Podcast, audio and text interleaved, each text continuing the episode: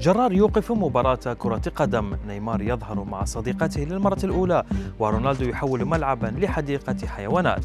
هذه الأخبار وغيرها تتابعونها على العربية بودكاست. في الدرجة الثالثة الإنجليزية توقفت مباراة بورت فالي وسالفورد لعشر دقائق وذلك للسماح لجرار بدخول الملعب وإصلاح قائم كان قد مال بسبب اصطدام أحد اللاعبين به.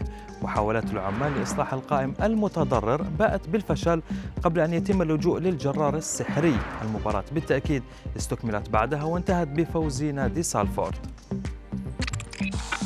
بعد أشهر من الإشاعات والأخبار. أخيرا نشر النجم البرازيلي نيمار أول صورة له مع صديقته البرازيلية برونا على السوشيال ميديا.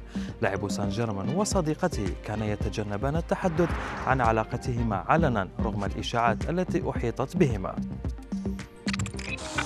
صيحة رونالدو واحتفاله الشهير كانا حاضرين في ملاعب بطولة أستراليا المفتوحة للتنس وخلال مباراة البريطاني أندي موري ونيكولوز تفاعل الجمهور مع كل نقطة مسجلة.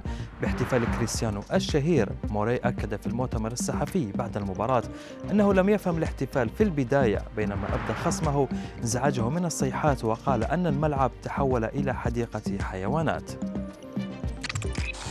لقطة اعتبرها البعض مضحكة خلال مباراة أودينيزي ولاتسيو في كأس إيطاليا.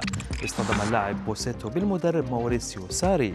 وكما تظهر الصور الاصطدام كان عنيفا لكن المدرب تمكن من النهوض وحيا الجماهير بنظارته التي لم تنكسر قبل أن يبتسم ساري في النهاية بعد فوز فريقه بهدف إيموبيلي في الوقت الإضافي.